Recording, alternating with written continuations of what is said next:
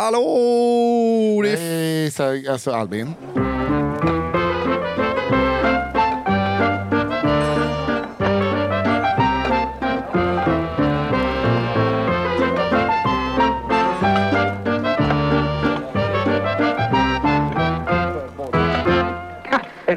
Sådär ja, det är snart tredje advent. Två dagar bakom söndag som är den tredje adventets dag kommer fredag. Och det är fredag nu.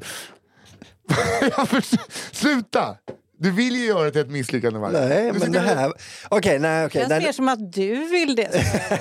Okej, det där- jag gör om det. Vi behöver inte ha med det där. Tjenixen! eh, Hallå! Hej! Det är fredag. Nu är det fredag. Det är alltså fredagen före tredje advent och ni lyssnar på den omåttligt populära och nästan snart kultförklarade podcasten med dessa tre levnadsglada genier vid namn Kafferepet. Just det. Ja, inte de tre genierna, Nej, utan de heter i vanlig ordning till mitt vänster Johanna Hurtig-Wagrell, Yes, halloj! Tjena, tjena. Och till hennes vänster till mitt höger Albin Sårman Olsson. Yeah. Och jag också. heter Nissa Hallberg. Ja, Vi det sitter är helt korrekt. idag.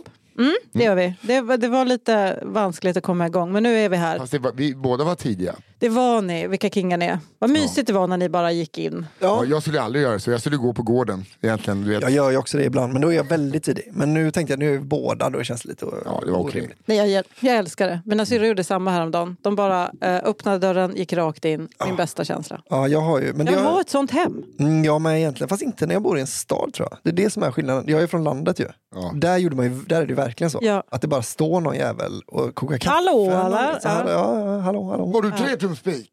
ja, och det har jag alltid. Ja. Nej, men Ja, var men visst så- är väl känslan så här också lite? Ja. Jo, nu är det ju det. Men Mm. jag, ja. Jag gick ut igår eh, och gick förbi min grannes dörr och ser att nycklarna sitter kvar i låset. Ja.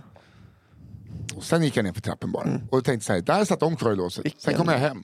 Mm. Då står Shirin och lagar mat och bara, du eh, jag pratade med din granne innan, eh, hon hade glömt nycklarna i låset så jag plingade på då. Och så, hon kanske har en bättre ugnsfastform. Så vad sa du att du gjorde? Så? En bättre vad? Ugnsfastform. Ja. Vad, eh, plingar du på hos grannen? Ja. Men man, alltså man, bara, man ser, där sitter det på. Sen eh, lämnar man det. Man, man plingar inte på. Ja, men jag gör det. Jag hade... Jag gillar ju sånt där. Det- på- äh, Här på gårdarna, häls, vi har, jag har ju grannar som jag hälsar på och vi liksom är lite så här, snackar om vi står med barnen och sånt. Jag hade nog sparkat av nyckeln i låset. Ja. Bara för att riktigt jävlas, vet du. Och eh, också för att du vet att hon är singel hon som bor där och hon har ingen sån tång. Man kan få problem hos dig. Hallå, hallå! Vill du låna en tång möjligtvis? Hur visste du nej, det? Nej, här såg jag med bara underkropp och sån riktig jävla brytballe. Första veckan när vi hade flyttat in och det fortfarande bara var eh, kartonger överallt så plingade vår granne på och frågade om han fick låna socker. För de skulle baka lussebullar. Jag har aldrig fått en mer känsla av, nej men nu har vi hamnat rätt. Är det ett års... Firar ni ett år i lägenheten nu då? Ja, ganska precis. Ja, grattis. Jaha, grattis, vad kul för dig. Ja. Åh gud. Nej, men det var intressant content hörni. Ja, här har jag men- bott i ett år. Ja. Eh, om ni undrar varför jag liksom, det, vi spelar in eftermiddagar nu för tiden. Ja. Men jag sa ju det innan att jag har varit uppe sedan halv sex i morse så att jag vet exakt hur det är att vara en förälder. Och då gav Johanna mig en väldigt dömande blick. Men jag sa också, nu håller du käften. Ja, men jag var ju uppe och eh, eh, gjorde reklam för föreställningen. Och Man märker det, vilken dålig genomslagskraft morgonsoffor har för föreställningen. Det kan jag tänka mig. Den enda gången jag har sålt biljetter i en morgonsoffa det var när min praoelev var med. För att folk var nyfikna på att se Just det. honom, inte Just mig. det. Just det, det det var ett jag. bra reklamknep. Ja, Det är PR. Det är PR när det händer på riktigt. Ja. Jag tänkte på det, kommer ni ihåg den där tjejen som hade blivit dumpad av halva Malmö? Och att det ju var liksom PR för hennes bok. Nej, det minns inte Har jag. ni inte sett av när hon säger jag Nej. blev dumpad av halva Malmö? Ja, jag känner igen det. Nej. Här, ta en lapp om du vill dejta mig. Ja, Jag är just, en bra just, det, just det, just det. Aha. Det var ju liksom reklam för en bok. Du borde ju ha gjort eh, det fast med din så. Vill du ha en tomte i jul? Alltså det är en riktigt patetisk sån. Eh, Ah. Nisse Hallberg, jag, jag vill vara tomte hemma hos dig, ring, det kostar 300 spänn. Eh, Ja, det är jättelätt att vara efterklok nu. ja. ja, men Men jag, också att det hade han ju aldrig velat göra. fast Nej, men man sidan, behöver inte göra det, utan man, då ska man bli viral. Vilken jävla loser Nisse Hallberg verkar ha blivit. Mm, Ska han, åker han så. runt och gör tomte? men jag kommer typ göra så. För att jag kommer kliva in i buren Musikhjälpen och då eh, Just det. auktionera ut min sista tomtning nästa jul. Så kan man buda hem mig till sitt hem. Ah, ja, ja, ja, ja. Och nästa jul, vad du ska vara peppad på det. Fan vad kul det ska bli för dig på julafton när någon jävel i liksom... eh, Ja, men det kommer sitta någon där i sån eh, gimpmask Ja. eh, och bara typ fyra grisar i koppel. när en Det var jag som skickade in historien om hon borderline Jessica och det var jag! Du, Jag hoppas det blir hon våran uh, heilminister. Att du ska Ja. åka hela vägen upp till Norrland och så ska du lyssna på hennes killes band. Ska de stå och heila. Tor och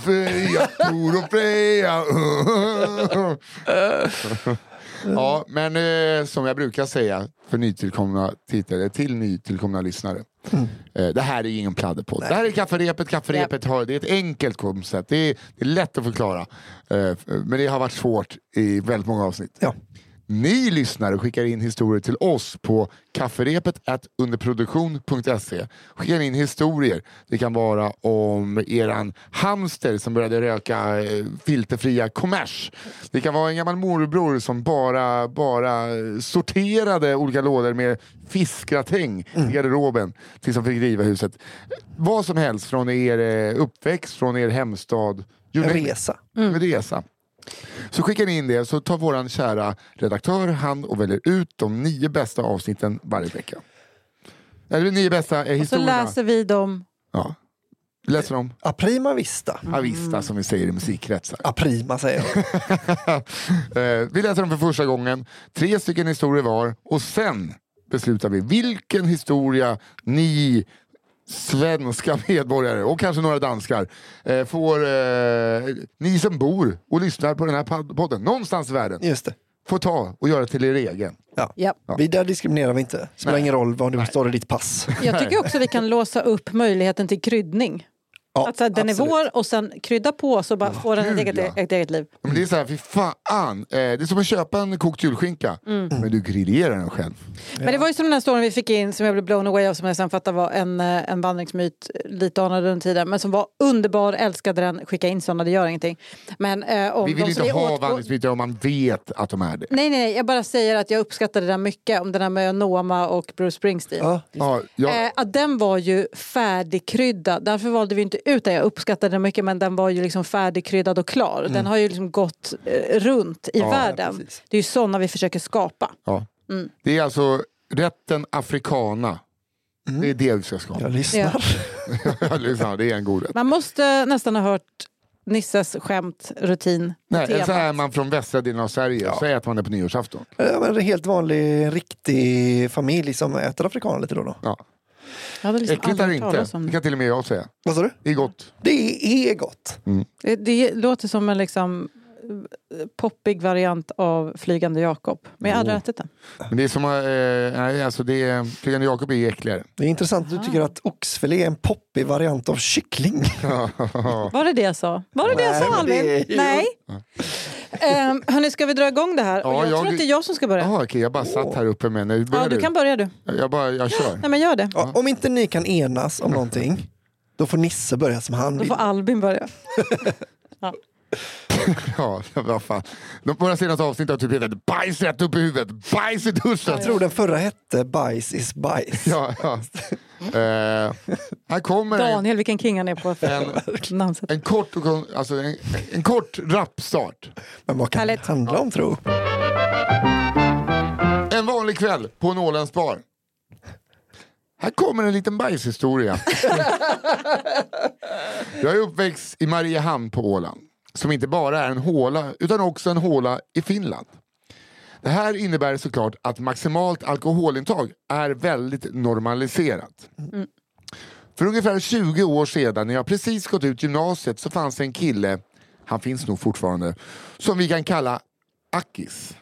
Eller Akis. Och som var något äldre. Som i Alkis. Ja, fast som alkis utan L. Ja. Akis. Alltså man är riktigt packad då ska säga alkis. Då är för fan Akish. Ja, men jag är riktigt akis. Ja. Eh, han finns nog fortfarande kvar. Som eh, vi kan kalla akis. Som var något år äldre än jag. Hans claim to fame var att han alltid var fullast av alla. Ett Det bra är, claim ingen to som ska fame. ta, det är ingen som ska ta det ifrån Akis känner jag. Nej. Det är ju också en prestation i fin en finsk stad. Det är det väl en svensk också? fullast. Jo, jo. Det får, vi ändå, det får vi ändå vara ödmjuka och säga. Jo, jo, det. Att Det var ändå här- hans claim to fame. Rör inte den. Nej, nej. Nej, absolut. Jag ger den till säger honom. mycket eftersom att de flesta jag kände var mer eller mindre välfungerade alkoholister. Ja. En helt vanlig helgkväll. Känner du igen mig? Nej, någon nykter alkoholist. En helt vanlig helgkväll hänger Akis på en pub i stan och full som fan går han på toa och kommer ut. Stolt som en tupp med sin bajskorv i handen Nej. med syfte att visa upp den vackra korven för kompisarna. Nej. För kompisarna. Gör Det är sånt det. här man alltid tänker men aldrig gör. Man, han kände det när det var bara en liten sån eh, schäfernos som tittade ut. Han bara, Ja, det här kommer bli en, det, här, det här är en keeper. det här är en shower. Det, det är, och, det är en grower och shower. Tyvärr snubblar han olyckligt och tappar bajset rakt på golvet. Barens ägare springer Förlåt, fram. förlåt, här vill jag ändå invända mot tyvärret. För Den är inte kvar.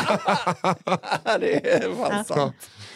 Ja, men Alla tycker det var jättetråkigt. Tyvärr Åh, hade han inte nej. kvar den i handen efter ett tag. Den var formad som ett R och nu är den förstörd.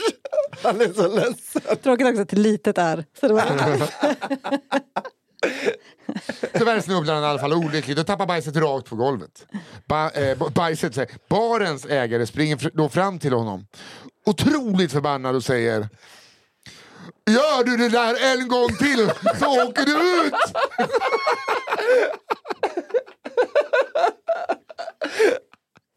Det är så jävla, de är så jävla laid back ändå finnarna. Har du en korv till på gång?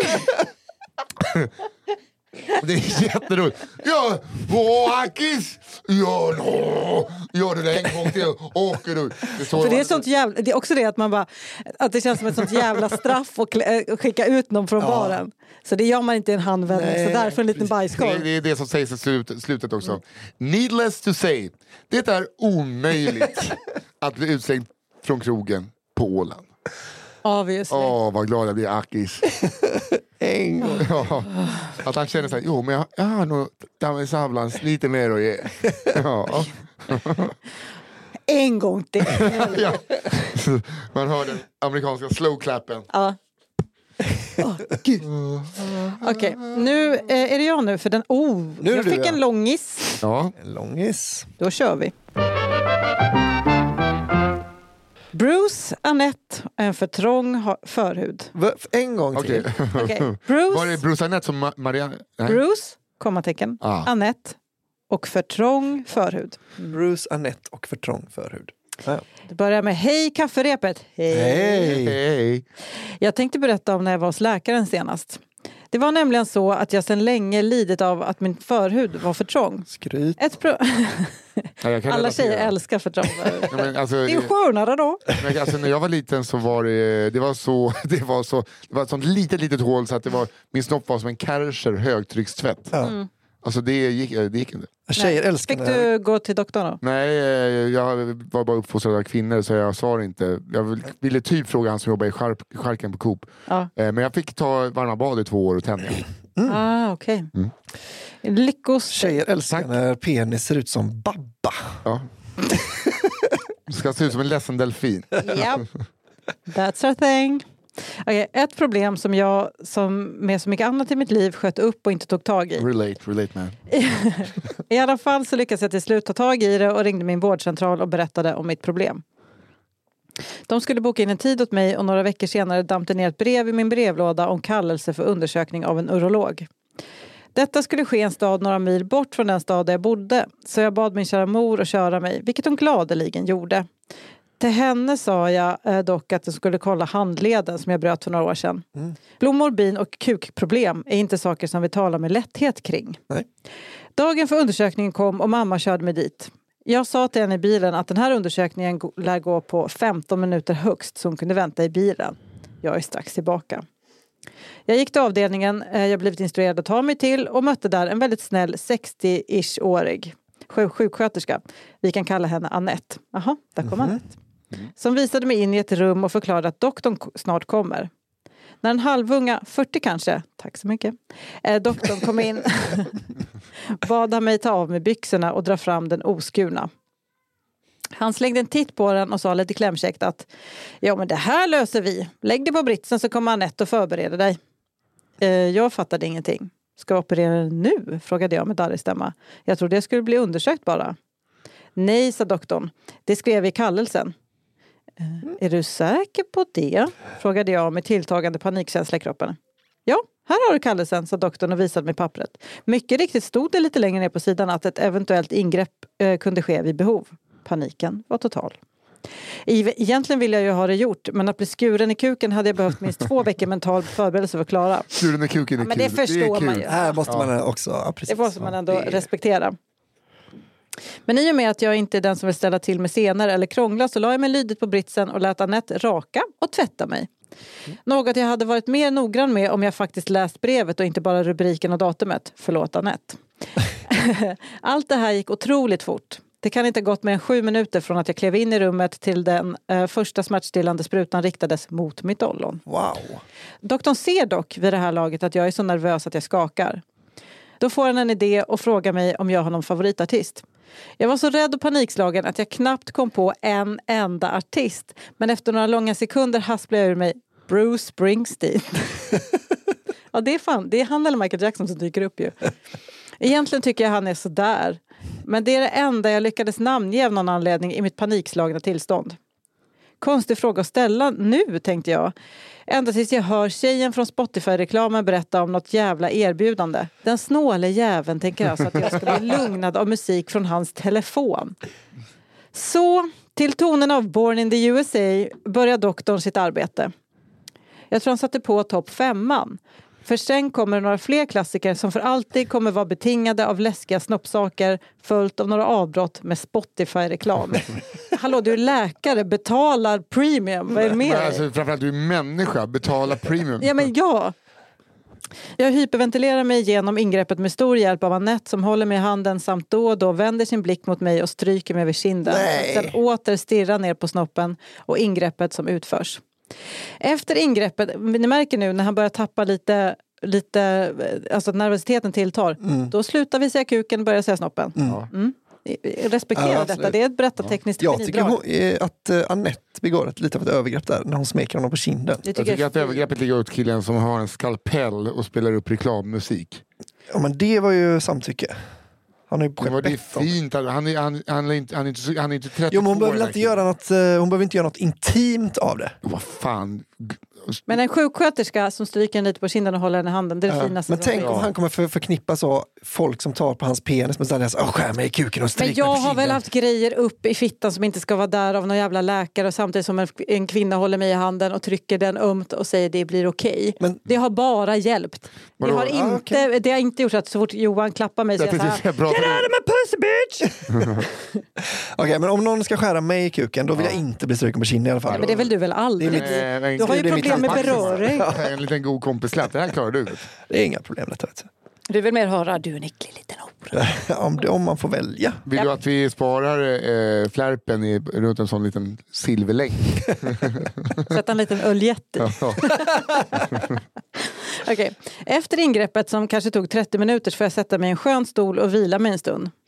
Annette bjuder på polarbröd med ost och paprika. Och- Men han har inte fött ett barn. Nej, men han är fortfarande, man kanske blir lite Har du skärrad. problem med allt som är lite snällt som Anette Men det gör? där är ju förlossningsmackan. Ja. Den, ska väl, den får man väl inte hålla på och Men i säga, Men det, det är väl bara då? Om du har skurit dig i kuken och är lite skärrad. Jag tror du skulle gärna ta emot en ostmacka och sen bli extra glad när det är lite röd paprika på. Exakt. Men jag säger att om det är ett sånt ingrepp som man bara hux flux gör, Ja. då förtjänar man ingen macka. Nej. Ja, ja, ja, Du vill inte förlåt, betala, jag- dina skattepengar ska inte gå till Nej. jävla ost och paprika. Nej, inte med polarbröd som är så dyrt. Eh, I alla fall, han får det Mm. samt någon narkotikaklassad värktablett för att sen sätta sig ner och berätta om makens vackra omskurna penis. Tack igen Anette, du är en ängel. Wow. Här i dimman, nu börjar jag känna att Anette begår övergrepp så jag vill, jag vill bara säga att jag börjar. Här i dimman som narkotikaklassade läkemedel i kombination med trauma mot kuken kan vara så kommer jag på att jag glömt mamma i bilen. Helvete! Handledsundersökningen har nu tagit cirka en och en halv timme. Så jag tackar för juicen och polarbrödet med ost och paprika och rör mig så fort som stygnden i kuken tillåter mot bilen. Jag hade en idé om att hålla fast vid lögnen om handleden eh, men den ändras ganska snabbt när jag inser att mamma sett mitt hjulbenta haltande från hennes plats i kön till kiosken i entrén. Men vad har hänt? Utbrister hon. Tillräckligt högt för att alla i entrén ska kolla på den framåtlutande idioten med kuken i en försiktig tvåhandsfattning. Jag förklarar med mina ögon att det berättar jag sen i bilen. Jag berättar sen allt och hon är inte förvånad. Bortsett från två svimningar i duschen av smärta när jag ska byta omslag på stygnen så går allt sedan kanonbra. Idag har jag en fullt fungerande och om jag får säga det själv, riktigt snygg penis. Ett tips till urologer som lyssnar är att alltid skriva ut extra mycket smärtlindrande salva. Det räcker inte med en tub. Läs era brev från läkaren ordentligt och ljug inte för era mammor. Tack för en rolig podd. Från Haren. Du, tack. Tack. Själv. Tack. Eh, men då, mer, eh, hur mycket smärtstillande ska han ha? Man vill inte att snoppen ska bli som huden på armbågen, att man kan nypa hur mycket som helst. Nej. Nej. Jo, men i det läget vill man väl det? Äh. Jag var tvungen att skära upp eh, för, eh, överhuvudtaget. Det är för vanligt för tjejer också. Det, det är någon sorts mödomsinne grej. Att den bara är, är Finns där och det i en vägen. Jag vet, folk säger att det inte finns det. Men Ja. ja, det, het, det, det hade jag. Jag var tvungen att operera bort den.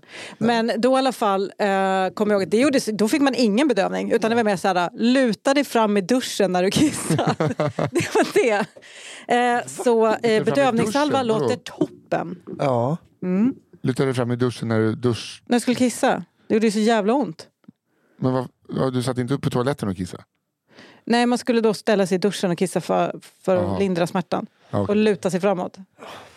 Åh gud. Ja, Vissa saker kan man hålla för sig själv. det känner jag bara. Jag vill bara påpeka att just bedövningssalva, nej men det har jag inget emot. Nej. Nej.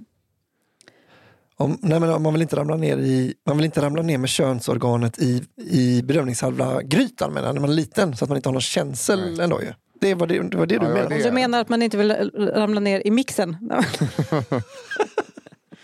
Ta aldrig, eh, ta aldrig fel på en termos och en blender. ja.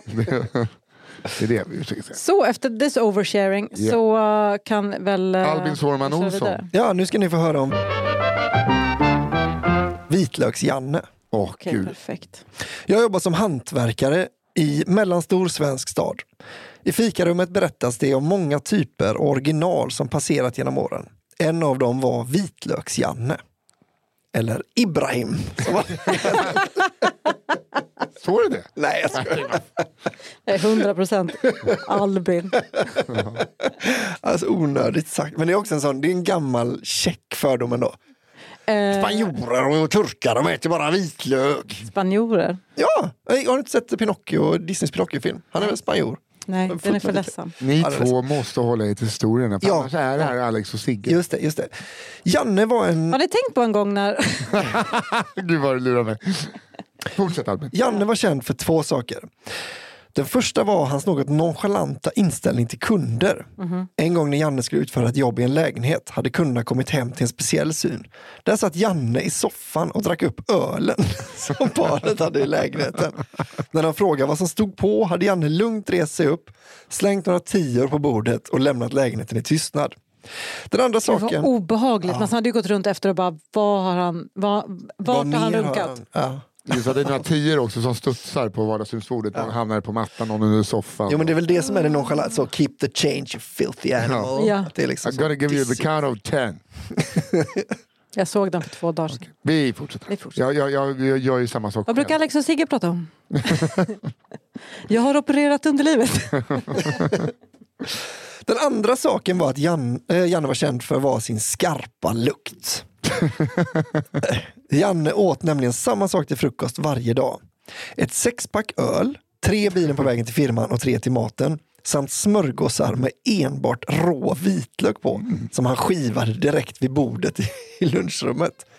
Syftet Men Då tycker han att det är gott. Det låter ju skitäckligt. Mm, det, Jag var ju Alltså, ö, hittills var det såhär, bara, öl och vad, vad är det mer han unnar sig? Så var det något äckligt. Ja. Det var ändå lite... Syftet med vitlöken var att dölja den uppenbara spritlukten Ja, ja, ja, ja, som ständigt Ja, omgav. Det är i och för sig briljant för att eh, vitlök det dödar ju mer än en, eh, en Läkerol. Ja, ja, ja. På Jannes tid gick det bra att ta några öl på jobbet för att lindra abstinensen. Men att lukta starksprit på jobbet gick inte för sig. Nej, just det. Tyvärr fanns det inga regler om att man inte fick stinka vitlök. Och stank vitlök, det gjorde han. De som var lärlingar under den tiden har berättat om smärtsamma sommardagar i bilen tillsammans med Janne när svettlukten blandas med en skarp stank av vitlök som låg tjock i hela bilen. Janne hade lämnat firman långt innan jag började. Om detta berodde på att han uppnått pensionsåldern eller om det var den förändrade synen på alkoholkonsumtion på arbetstid förtäljer inte historien. Men vad jag förstår är han fortfarande med oss och lever ett lyckligt liv som trogen fotbollssupporter. Fan vad man vill springa in i... Man ska ju börja... Man ska man bara, eh, alltså, såhär, om han luktar illa så kan man bara sätta en gurka i handen på honom så luktar han som en tzatziki. såhär, surt, vitlök bara något som litet. Fan, man ska ju Alltså, jag har alltid tänkt att vitlök är inte farligt. Det är värre om man luktar svett eller ni vet, så riktigt dålig andedräkt. Men när någon Men det ena luktar så här behöver inte- superstark vitlök, det är jobbigt. Alltså. Ja, Särskilt inte när man... Det ena, för det ena behöver inte utesluta det andra. Man kan Nej. lukta både och. Mm. Jag kommer ihåg jag var på Bröderna Olssons en gång, den här vitlöksrestaurangen, Garlics and Så Shots. jävla nice Och- restaurang. De har vitlök i, du vet, man kan beställa en öl med vitlök. Ja. Min polare gjorde det en gång. Patrik, som, han som, jag inte, som inte gillar när man pratar om honom i podd. Ja. Han, du vet vad man får för, för öl då när man beställer en vitlöksöl? Man får en stor stark, alltså en Falcon 40 Ja. med en pressad vitlöksklyfta på skummet. Fy fan äckligt. Det är ju, det är ju vitlöks-Jannes eh, kostcirkel. Men jag tänkte att man, man tänker att de naturligtvis har bryggt Nej. öl med vitlök. Nej. Det är en Det är svindyrt. Jag, men det är just det, för då är ju så här att vitlök luktar illa, för att då åt vi typ en trerätters, allting var vitlök. Sen var det två dygn. Eh, då jag svettades, det smakade alltså rutten vitlök. Smaken. Allting eh, man gjorde, jättegasigt. Alltså det luktade så illa om en. Ja, ja, det Ja, där är fan. inte nice alltså. Nej. Nej, lägg av direkt, fast jag gillar vitlök väldigt mycket. Ja, jag med också. Väldigt mycket. Otroligt är det. Här kommer min andra. Om Mårtensbo Slim. Vad heter det? Om Mårtensbo bindestreck Aha. Slim. Ah, okej. Om Mårtenbos Slim. Den här berättelsen handlar om Mårtensbo Slim. En kultfigur i form av en bänkalkis från Gävle. Historien äger rum under folkhemmets kallgrå baksida på 70-talet. Denne legendar var en smått obehaglig, tragisk och högljudd tokstolle till figur. Trots detta har han gått till den lokala folksjälen som en slags antihjälte. Han kan sorteras in bland andra typiska fylltrattar som ockuperar parkbänkar. Men han beskrivs ofta, oftast varmt som en stolt och självständig grubblare med misstro till politiker och byråkrater. Han funderar ofta på vart samhället var på väg och drömde sig bort från misären. Till främmande länder där han i sina tankar umgicks med vikingar, indianer och lättklädda hula-hula-tjejer. Jaså du, jaså du. Ja, han plockar. Stackars hula hula tjejen i hans drömmar. Till och med vikingarna är så här. Nej, det där är över Ta en dusch! Ta en dusch! Ja. Alltså visst att vi plundrar och våldtar men det, det där... Kom igen. Nej, kom igen uh, Mårtensbo Slim, lugna ner dig. Det finns många anekdoter om denne man som främst härjade på stadsdelen Brynäs. Jaha, jag visste inte att Brynäs var en stadsdel. Född i skogsbyn Mårtensbo, någon mil söder om Gävle, beskrev han sig själv så här. Jag är en skallerorm. Man är ju vild som Texas. Det var en är sorts beskrivning. Nu Ja. tar vi det igen. Du är en Du skallerorm. är en skallerorm. Ja. Från Man Texas. är ju vild som Men Texas. det är inte att det är att du liksom gör ett läte när du är hotad eller så? Nej, man är bara vild. Du vild. Som Texas. Som Texas. Ah, du vild som tex. Det är Vilda, väldigt ovilt i vilda Texas. Men hur södern. pratar man? Eh, eh, jag, är, jag är en skallerorm. Eh, nej, jag är en skallerorm ja. Vild som Texas, det är det. Nej, Jävlar. Är det det? Skojar med dig ja. Skämtar med dig Brynäs, ja. är det Gävle? Jaha, Ja. Jag skulle kunna berätta om hur han en gång stack in sitt rufsiga huvud i en fullsatt buss på väg till Hedesunda. Ett annat litet samhälle utanför Gävle. Och vrålade Ska ni åka hem nu? Bonnjävlar! Det är så himla starkt att säga för någon som kommer från Gävle. ja. Ja, men han kommer ju inte, han kommer ifrån eh, det här andra. Jag är ju inne i Gävle ibland. Jag tar en öl och lite sådär. Och... De här så- jävla Hedesundaborna. Ja. De kan Ja. åka hem till sig då. Jag får en känsla av att Gillar du inte dem? Har vi verkligen haft jävla dialekt ännu i den här podden? Ja, ja. Nej, men jag kan jävla eh, dialekt Okej, perfekt. ja, ja.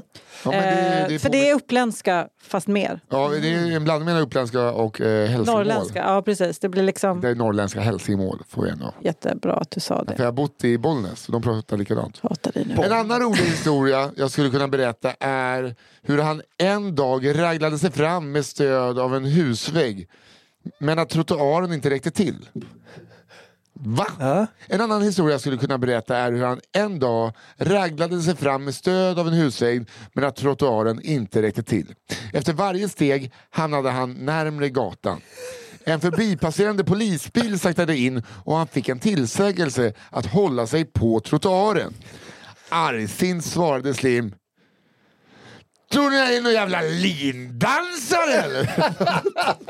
Så, han har sådana dåliga punchlines. Den var inte så dålig? Ja men vadå? Det är väl roligt att, han, att trottoaren är för smal. Ja, det är ja, ja, det är sant. Drar ni en jävla lindansare eller? Åh. Men istället vill jag berätta om en händelse som fick min farfar, även han en gammal bänkalkes från Gävles dåtid, delgav. Han sa sig ha bevittnat detta i första hand. Vilket jag dock betvivlar med tanke på att det är den mest kända historien om vår huvudperson.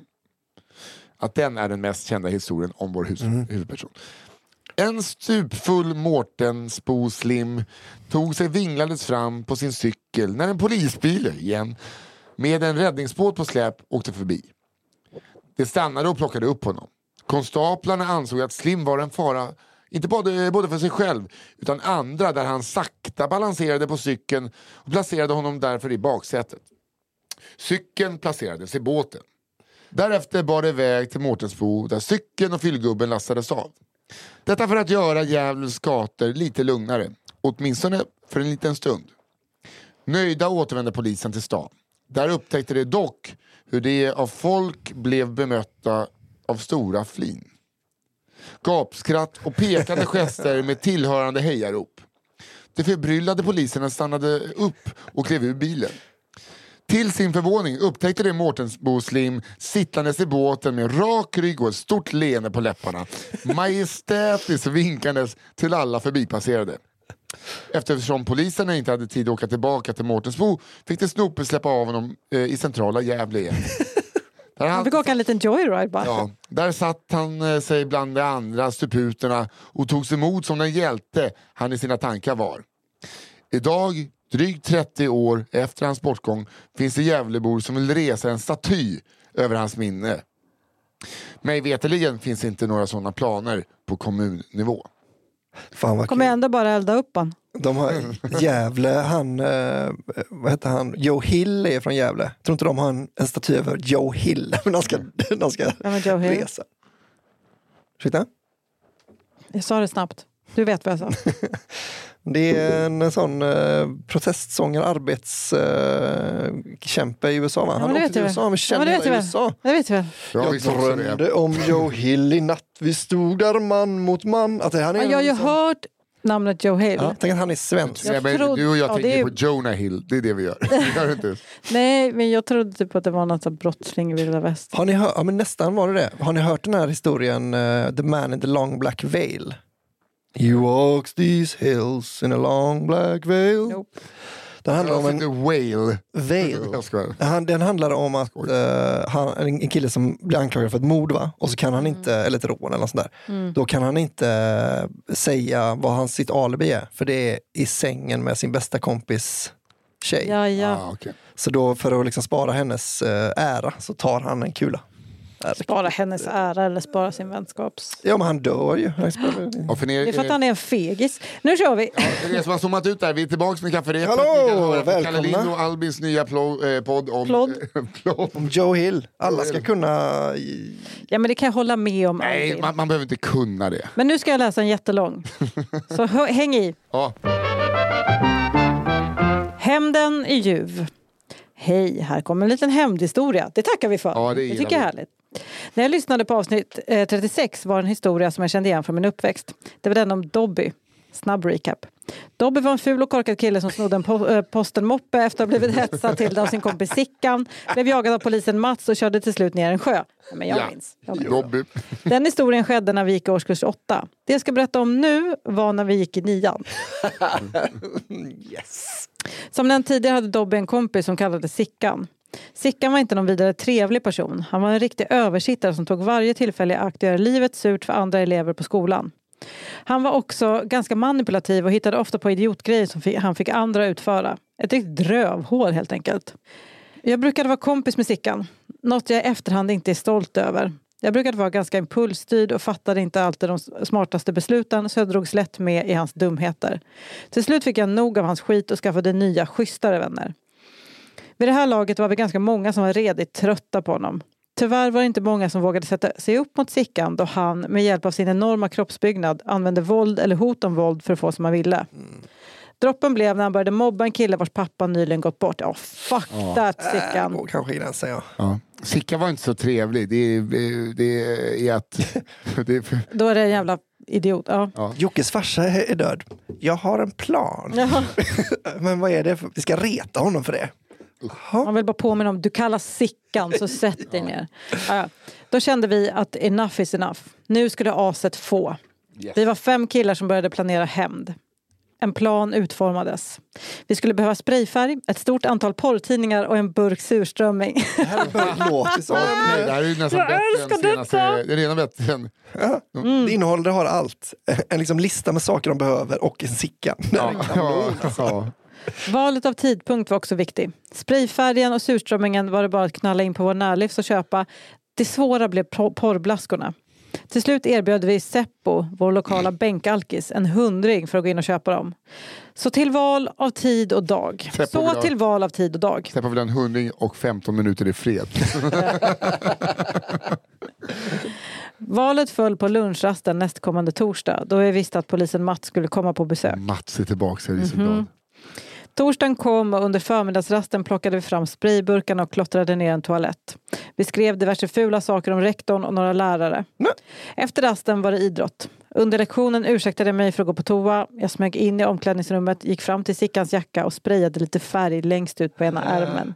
Fy fan, det här är snyggt. Ja. Eh, när lektionen var slut blev Sickan såklart vansinnig när han såg färgen på sin jacka. Men hade ingen att slå eftersom han inte visste vem som gjort det. Efter idrott var det dags för lunch. Under tiden vi haft idrott hade den nedklottrade toaletten blivit upptäckt. Vi gick till matsalen och satte oss och äta. En av killarna som vi kan kalla för Tommy kom lite senare till matsalen. Han hade nämligen varit och riggat Sickans skåp. Det hade varit ganska enkelt att lista ut den tresiffriga koden till hans lås. 666. Japp. det står 666 såklart. Ja. Alla har ju sett Pulp Fiction. Tommy ställde in sprayburkarna och placerade försiktigt porrtidningarna och den nu öppnade burken surströmming så att Men- de definitivt skulle trilla ut om någon öppnade skåpet. Efter lunchen gick vi för att spela pingis med Mats. Nu var det bara att vänta. En liten miljöbeskrivning. Sickan hade, precis som de allra flesta på skolan, sitt skåp i hallen. Hallen var ett stort kvadratiskt rum, kanske 15 gånger 15 meter och en takhöjd på närmare 5 meter med skåp längs väggarna. I mitten stod ett antal bord och stolar upp, utspridda. Det var också här skolkafeterian och pingisborden fanns. Det brukade med andra ord vara ganska mycket folk i hallen under rasterna. Man satt vid borden och hängde och spelade kort och pingis. Sickans skåp var kanske tre meter från pingisborden. Just den här lunchrasten luktade lite illa i hallen. Ungefär som man kan tänka sig att en öppen burk surströmming instängd i ett elevskåp skulle lukta. Jätteilla. När vi stod där och spelade som bäst såg vi Sickan gå fram till sitt skåp. Han öppnade skåpet och gav till ett skrik när ett tiotal porrtidningar och burken med surströmming föll över honom. Skriket övergick i hulkningar när stanken nådde hans näsa. Då det är väldigt bra akustik i hallen och skriket hade ekat rejält vände såklart allas blickar mot Sickan i lagom tid för att se hur han kaskadkräks. Mats gick fram för att kolla läget och fick då syn på färgburkarna i Sickans skåp. Han såg också färgfläckarna på Sickans jacka. Mats, som kände till historien med den nedklottrade toaletten, la ihop ett och ett. Han tog ett järngrepp om Sickans arm för att dra med honom till rektorsexpeditionen. Som grädde på moset halkade Sickan i sin egen spya som på ett bananskal och la sig på rygg mitt i pölen av kräk och surströmming. Wow. Detta fick honom såklart att kräkas ännu mer. Nej. Bilden av en gråtande, spyende Sickan liggandes i ett pöl av äckel omgiven av porrtidningar är nog för evigt inpräntad i mitt minne. Mats drog med nersölad Sickan därifrån. Sickan blev hemma från skolan ett par veckor och när han kom tillbaka var han sig inte riktigt lik. Han var betydligt mer tillbakadragen. Någon månad senare bytte han skola. Hur det gick för honom sen vet jag inte. Men ryktet på stan säger att han på senare tid spenderat några år på anstalt för något narkotikarelaterat. För mig gick det däremot ganska bra. jag är numera 33 år gammal med sambo och två barn. Jag jobbar sedan ett antal år som lastbilschaufför och levererar livsmedelsvaror till diverse verksamheter. Det är jag som är Dobby.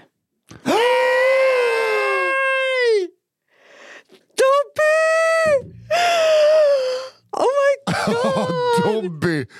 Nej men det här var en sån Redemption song. Kommer du ihåg första gången hur jag vet det här? För att det är jag som... Ja, jag ryser nu. Ja, men nu att det är Dobby. Jag bara Eh, tänkte jag bara, ja, ja, kul att det gick bra men varför? Oh my god! Dobby! Jag vad jag blev glad av att höra det. Jag kommer ihåg när vi läste den, jag vet inte om jag sa det då, men att jag liksom kände verkligen så här, åh, hoppas det gick bra för Dobby. Jag fick liksom Ja.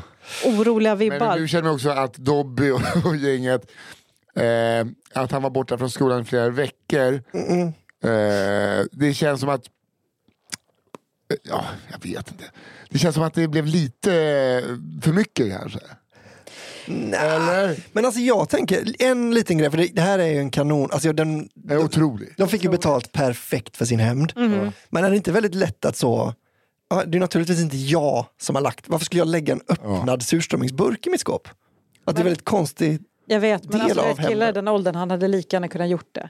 Alltså, Det var för nästa inte. attentat kanske. men alltså, det måste ändå vara ett sånt jävla uppvaknande för honom att inse att det måste vara mina kompisar som har gjort det här. Ja.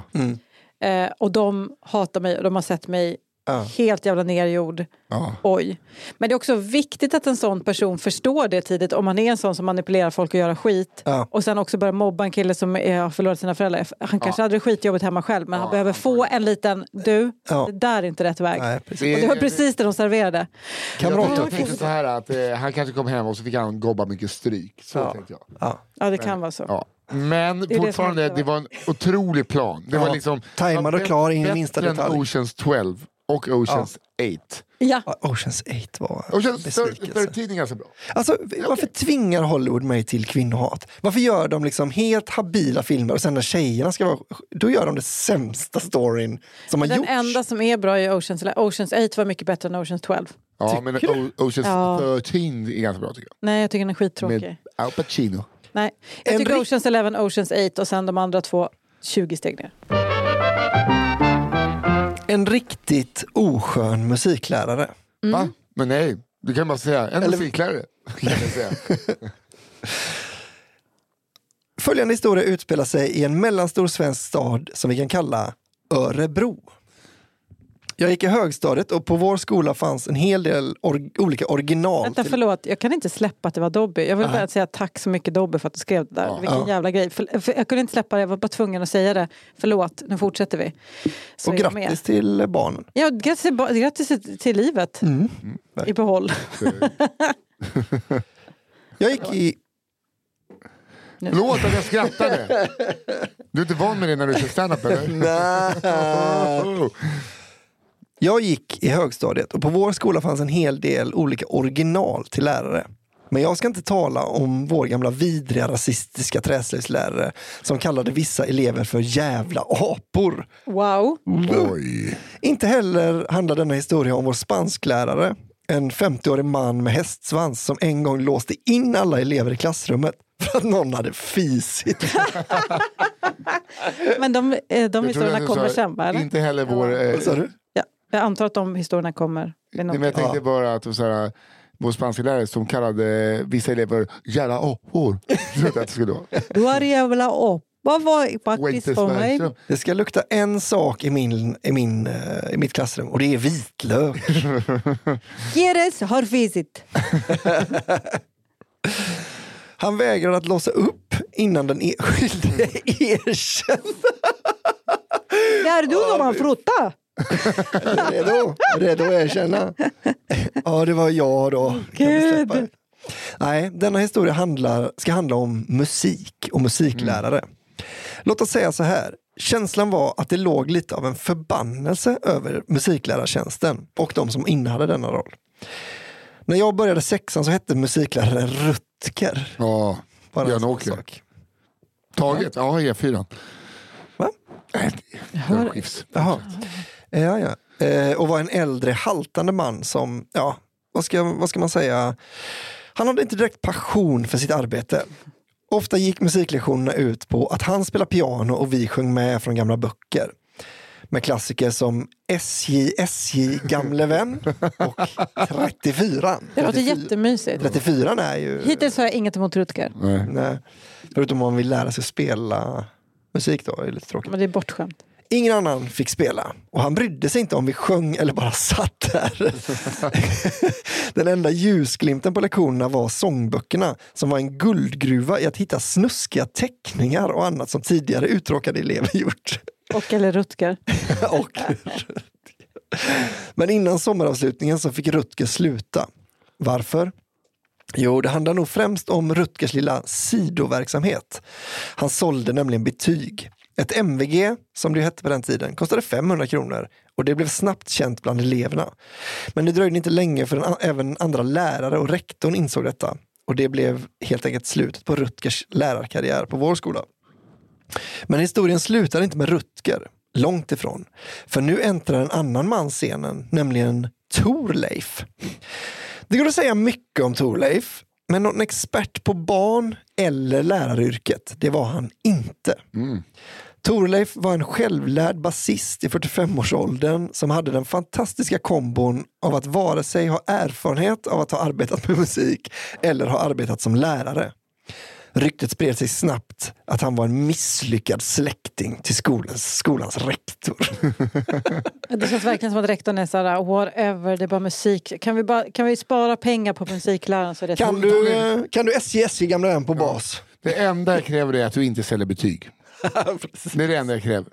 Kalla barnen vad du vill, lås in vem du vill. Sälj inte betyg bara. Får jag sälja sex då? Ja, inte betyg. Det är det enda. Hur lyckades då Torleif med att ta sig an musiklärarjobbet? Jättedåligt. En månad tog det, så var han borta. Hur då undrar ni? Jo, Torleif gjorde sitt bästa för att vara likable bland eleverna och det yttrade sig i att han skulle hålla fast och kittla elever. Wow. Bland annat höll han fast min klasskompis Filip. Vi gick nu i sjuan och kittlade honom tills han började gråta. Åh nej, vilken hemsk syn! Åh, gud, Åh, det gud jag så får nästan aspigt. panik. Det visade sig efter ett besök hos skolsyster att Torleif hade kittlat honom så hårt att Filip hade blåmärken på överkroppen. Nej. En anmälan om misshandel upprättades och Torleif, Torleif fick gå tillbaka till att ja, tillbaka till att vara arbetslös antagligen. Men nu då? Skulle vi äntligen få en vettig lärare i musik? Ja, men nu verkar det som om saker och ting började ljusna. För nu började Julian på skolan. Julian var en 30-årig man med långt mörkt hår och ursprung från Portugal. För att uttrycka sig politiskt korrekt så kan man säga att han var klädd lite som en ursprungsamerikan. Med mockajacka, med fransar, stora höga boots och till och med någon inflätad fjäder i håret. Julian var en sån där person som vid första lektionen tar bort alla bord och stolar och säger musik, det gör vi tillsammans. Nu sätter vi oss på golvet i en ring. Det låter som Sally i Dr. Quinn. Ja, Det är, som, verkligen. det är den bilden jag har framför mig. Och där började Julians stjärnstatus stiga i raketfart. Ni anar inte hur snacket gick bland såväl elever som lärare. Musiklektionerna var äntligen bra på riktigt. Eleverna vågade sjunga, dansa och spela instrument. Han lyckades få de där blyga inbundna eleverna att spela och sjunga. Han lyckades även bli extremt poppis bland andra lärare och även föräldrar. Han var en sån kille som vid ett bråk i korridoren när dampkingen i klassen, Marcus, stökade, bara lugnt kunde säga Hej! Marcus, vad händer? Nu lugnar vi oss och pratar istället. Varpå Julian närmar sig, tar Marcus under armen och går iväg och snackar med honom. Ja, Julian hade snabbt blivit någon sorts hjälte på skolan. Rena rama legendstatusen. Och detta, ja, och detta skulle nå sin kulmen på sommaravslutningen. Julian hade såklart inspirerat en jävla massa elever att våga uppträda med sång, dans och musik. Så det blev en lång sommaravslutning där det kändes som varenda elev skulle gå upp och våga vara en artist och blomma ut. För att använda Julians egna uttryck. Efteråt var såklart såväl elever som vuxna rörda till tårar av allt det fina som hände. Men det var inte slut där. Chefen för utbildningsförvaltningen i Örebro var på plats för att ge Julian någon slags pris för hans arbete på skolan. Julian fick rungande applåder och en stor blombukett varpå Julian fick ordet. Ett improviserat tacktal skulle hållas. Och Julian var ju i princip född till att hålla improviserade tacktal. jag älskar att det här det är liksom som en amerikansk film. Där. Ja, Det känns ju också som att författaren hatade hela tiden Julian. ja. Jag ser dig, omkring och tänkte. Liknelser om alla barns rätt till musik, om kulturens helande kraft och bla, bla, bla. Sen kommer vi till slutet. Julian går ner från scenen, ner mot en tjej som sitter på tredje raden, ler mot tjejen och säger Till slut vill jag tacka dig, Sofia. Min fina, vackra flickvän. Jag älskar dig. Vem var Sofia? Och det var 14-åriga Sofia i 8C. Han fick feeling. Julian fick lite feeling mot slutet. Exakt där hade jag på känn. Ja, jag hade också det. här på känn. Men, Men alltså, alltså- jag kan inte skratta för det här är- går ju under rubriken våldtäkt mot- av barn. Ja, ja. Ja, det vet man ju inte i och för sig. Om de har eh, Om de sex. har ja, om de Om de har ja. sex. Ja.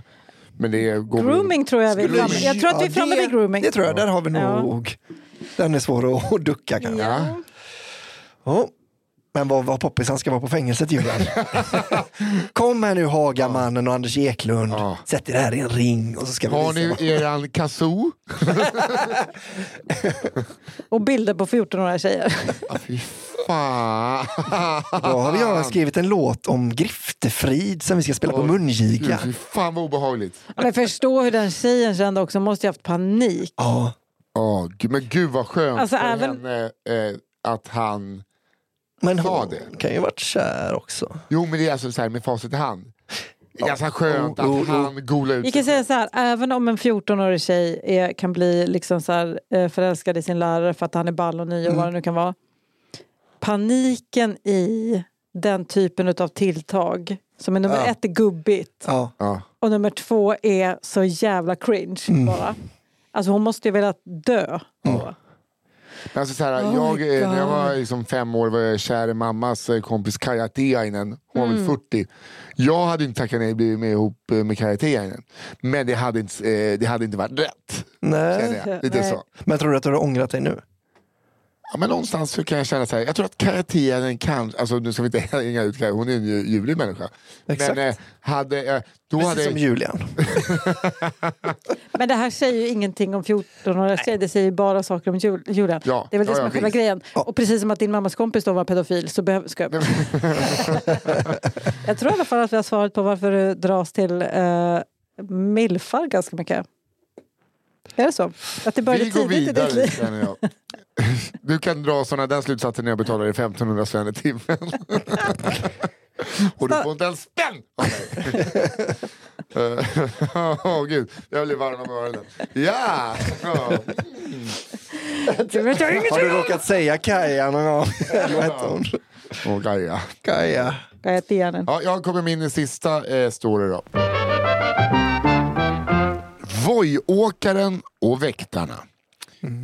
Denna historia är tagen ur min egen verklighet. Utspelar sig under sommaren 2021 i vår vojtäta huvudstad. Wow, det är nära nu och nära oss. Ja. Om. Jag och mina kollegor på ett förband... Oh, gud. Ja, sen jag började läsa korsord så kan inte jag typ läsa. Förband skulle det vara. jag och mina kollegor på ett förband eh, från, ur Försvarsmakten i Göteborg hade putsat våra kängor och övat exercis i veckor. För att denna sommar bedriva högvakt på Stockholms slott. Vad gött jobb. Ja, sen står de där och räknar fönster på operan. För er som inte lyssnar och inte vet vad det är, Stockholms slott bevakas dag som natt året om av anställda i Försvarsmakten. Egentligen består det av att stå stilla, se snygg ut eh, samt bli fotad av kinesiska turister. Inte det roligaste man kan tänka sig.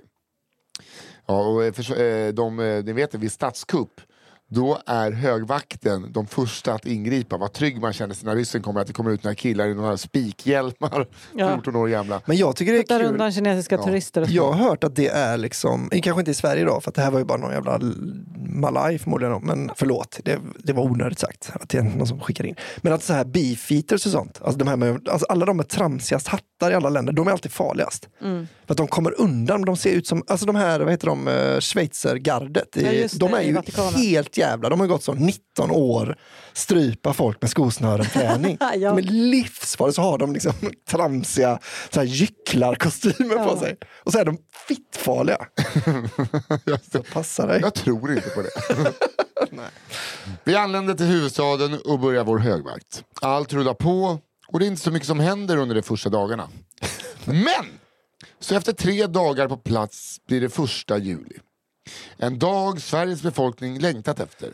Krogarna hade nu inga tidsrestriktioner utan fick ha öppet så länge de ville. Vad kan man tänka sig detta resultera i? Jo, fylla. Vad leder mer fylla till? Fler ordningsvakter på stan. Jag och min kollega står på slottets norra sida vid den så kallade Lejonbacken och postar. Vi hade som turen att ha nattpass två gånger varje natt. Det var lugnt och stilla till en början men som vi båda visste skulle natten säkerligen bjuda på några fyllgubbar som skulle försöka urinera på slottet. Detta hände inte men det betyder inte att natten var händelselös. Spola fram klockan till strax innan 02-tiden.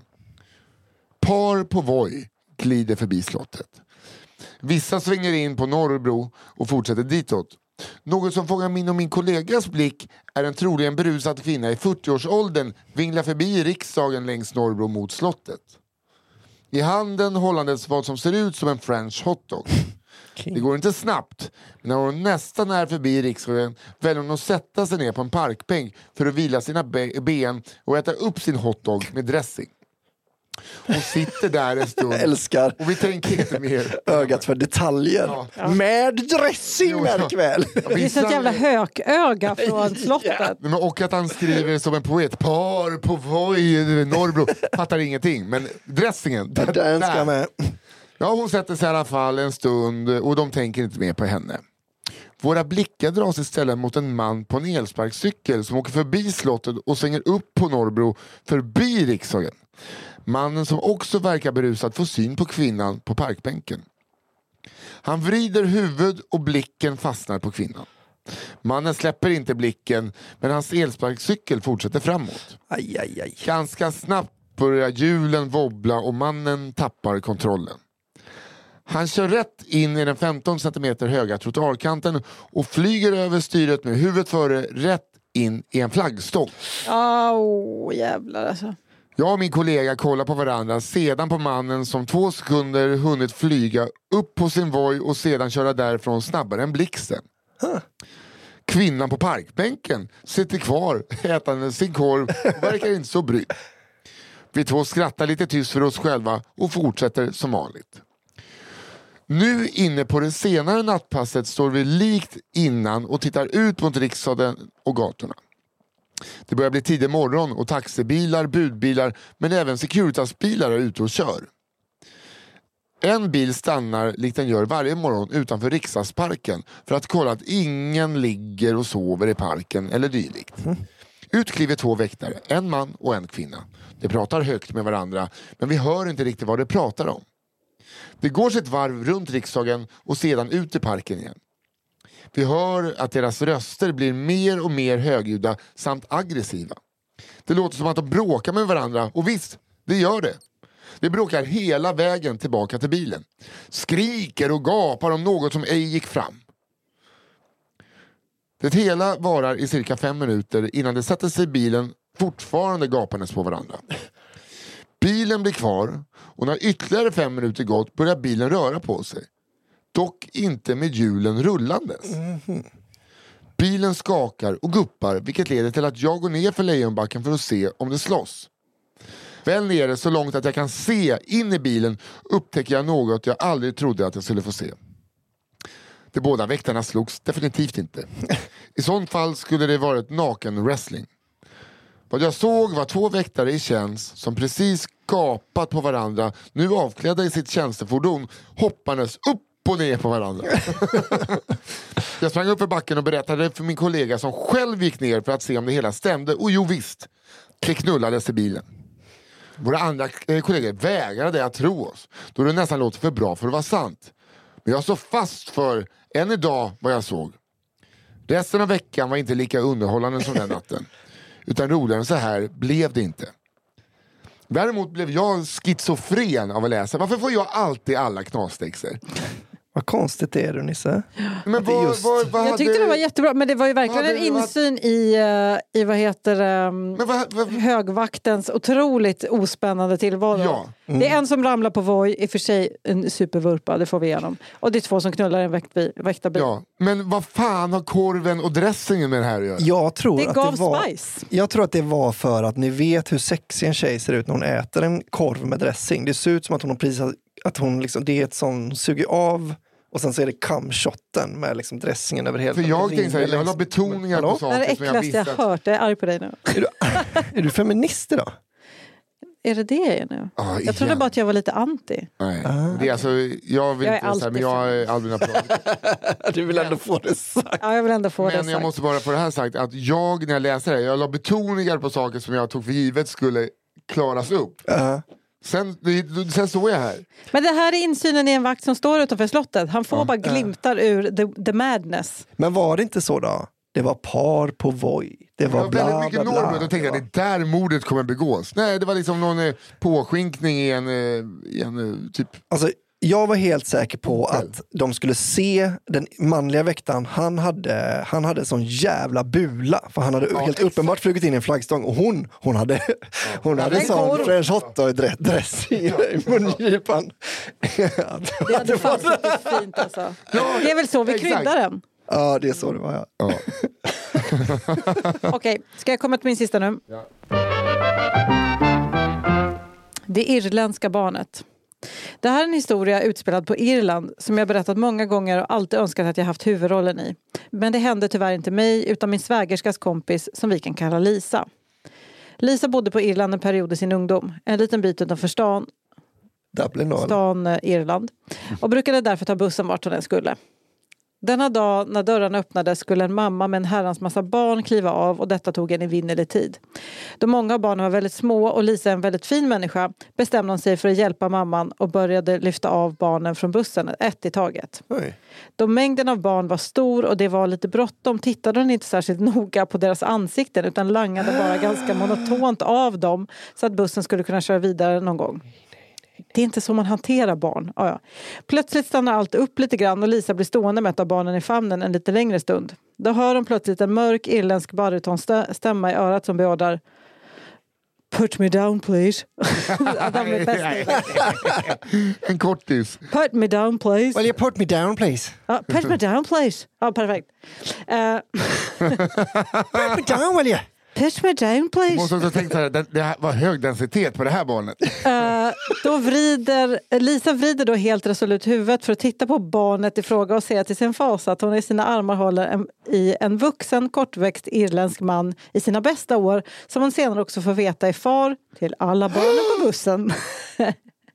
att Lisa hade ångest en lång tid efter behöver jag väl inte ens nämna. Nej, det behövde du inte Men, nämna. vänta, vänta, vänta, vänta, vänta. Jag, jag vet inte om jag missade något viktigt i början. Okej.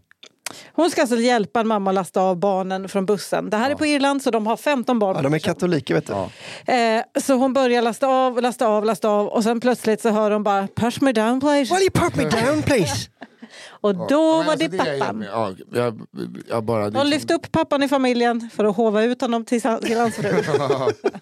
Och så sa han, det är jag som är Ricky. Ja, exakt. Verkligen. Will you push me down please? Ja, Dublin. Vart gömmer du guldet? Le- Leprechaun! Ah, vad fan leprechaun? He was on the bus! He was on the fucking bus! A leprechaun on the bus! A day. Åh, gud. Men alltså, man måste känna på vikten när man känner så här. Det här var nog, det här var nog en vuxen. Alltså, det blir, Åh herrejävlar. Men man vill ju heller inte visa mamman det då. Du har en tjockisunge. This one smells like he had a shite. åh, gud.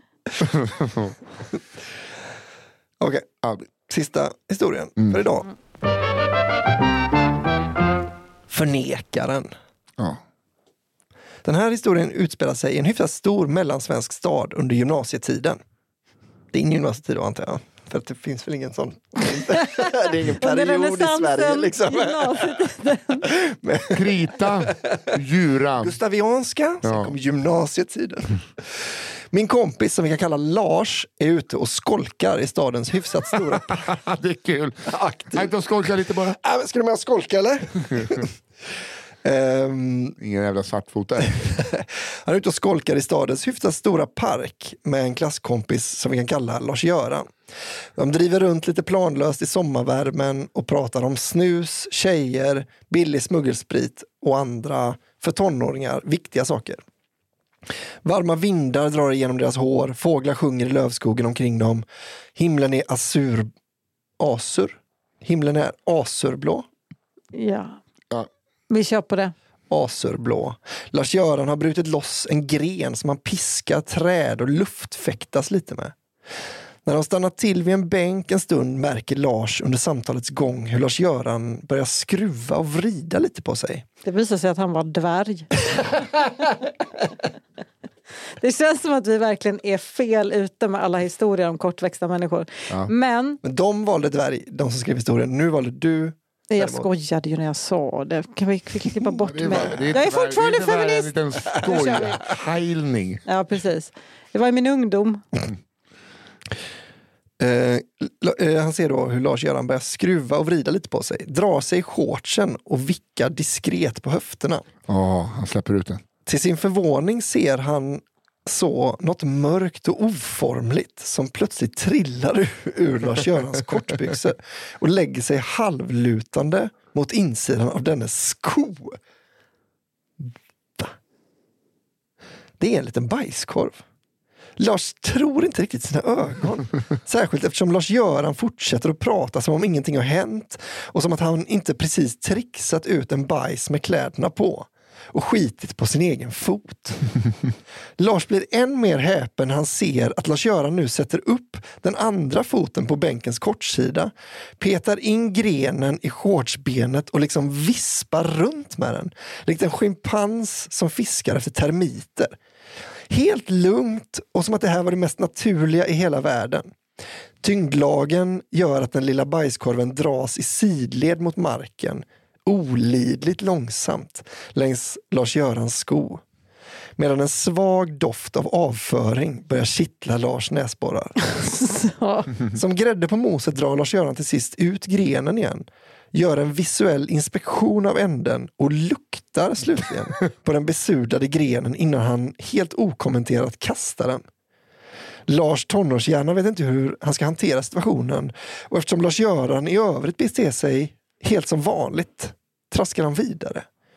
Fortfarande småpratande som allt möjligt utom det sinnessjuka som precis hände.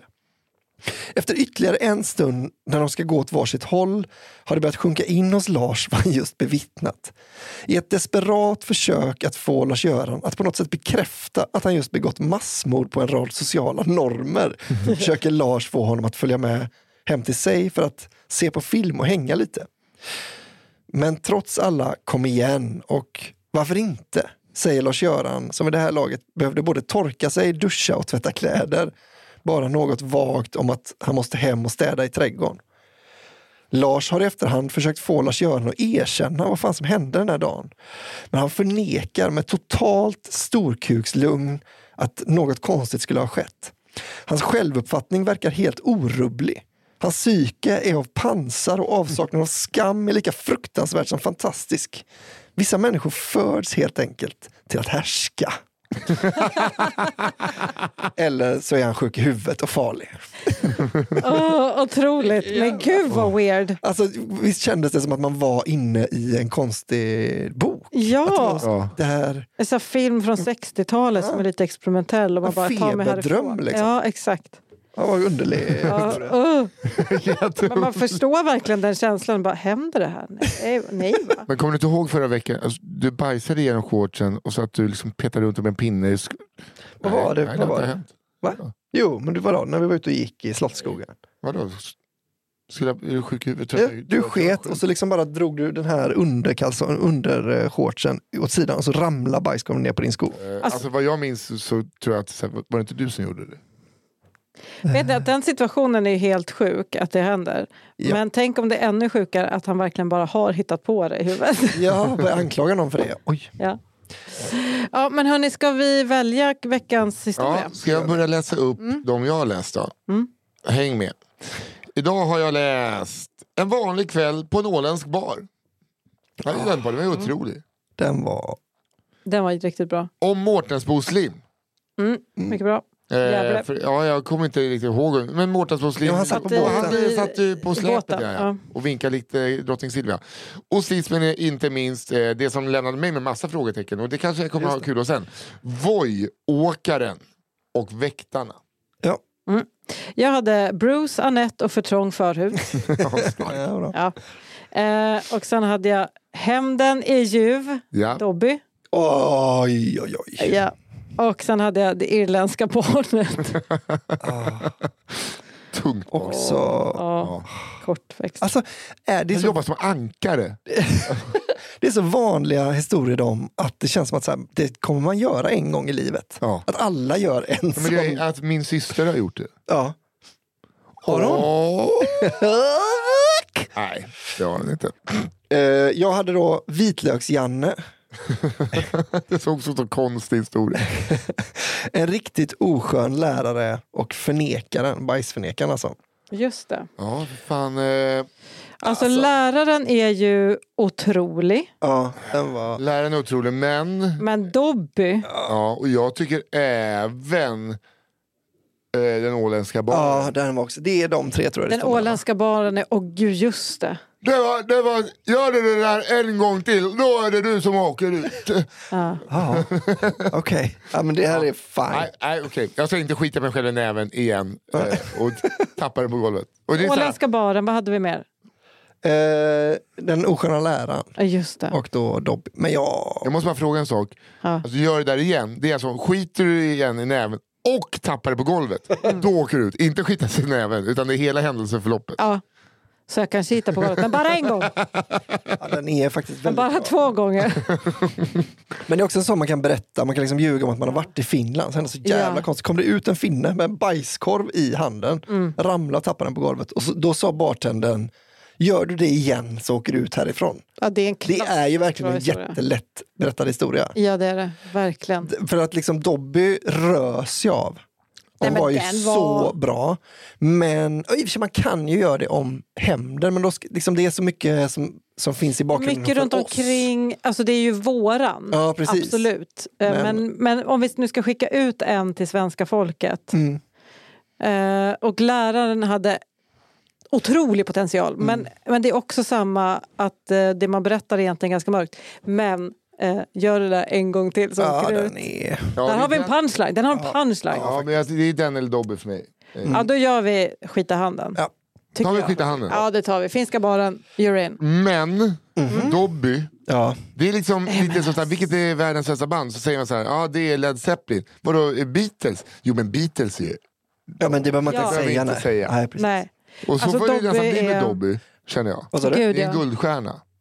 Alltså, men det, Dobby har ju någonting, det är ju ett affektionsvärde också för oss. Ja. Att få ja. uppföljningen, det är liksom en, hämnden blir ju dubbelt så bra som historien det egentligen är. När vi redan har fått höra ret-historien. Ja. Hämnden redan var ju en Ja, toppenhistoria. visst, är och sen det. avslutar han med och Alltså, liksom... jag, jag ryser igen. Ja. Jag tänkte Ja, på det Ja, den var otrolig. Men så vad säger vi? Nej, men vi säger finnen som sket i handen. Ja, finnen som sket i handen. Alltså historia nummer ett. Yes. Eh, och det är inte ofta det är så i, i mellosammanhang att det är den första låten som vinner. Men nu blev det så. Så blev det.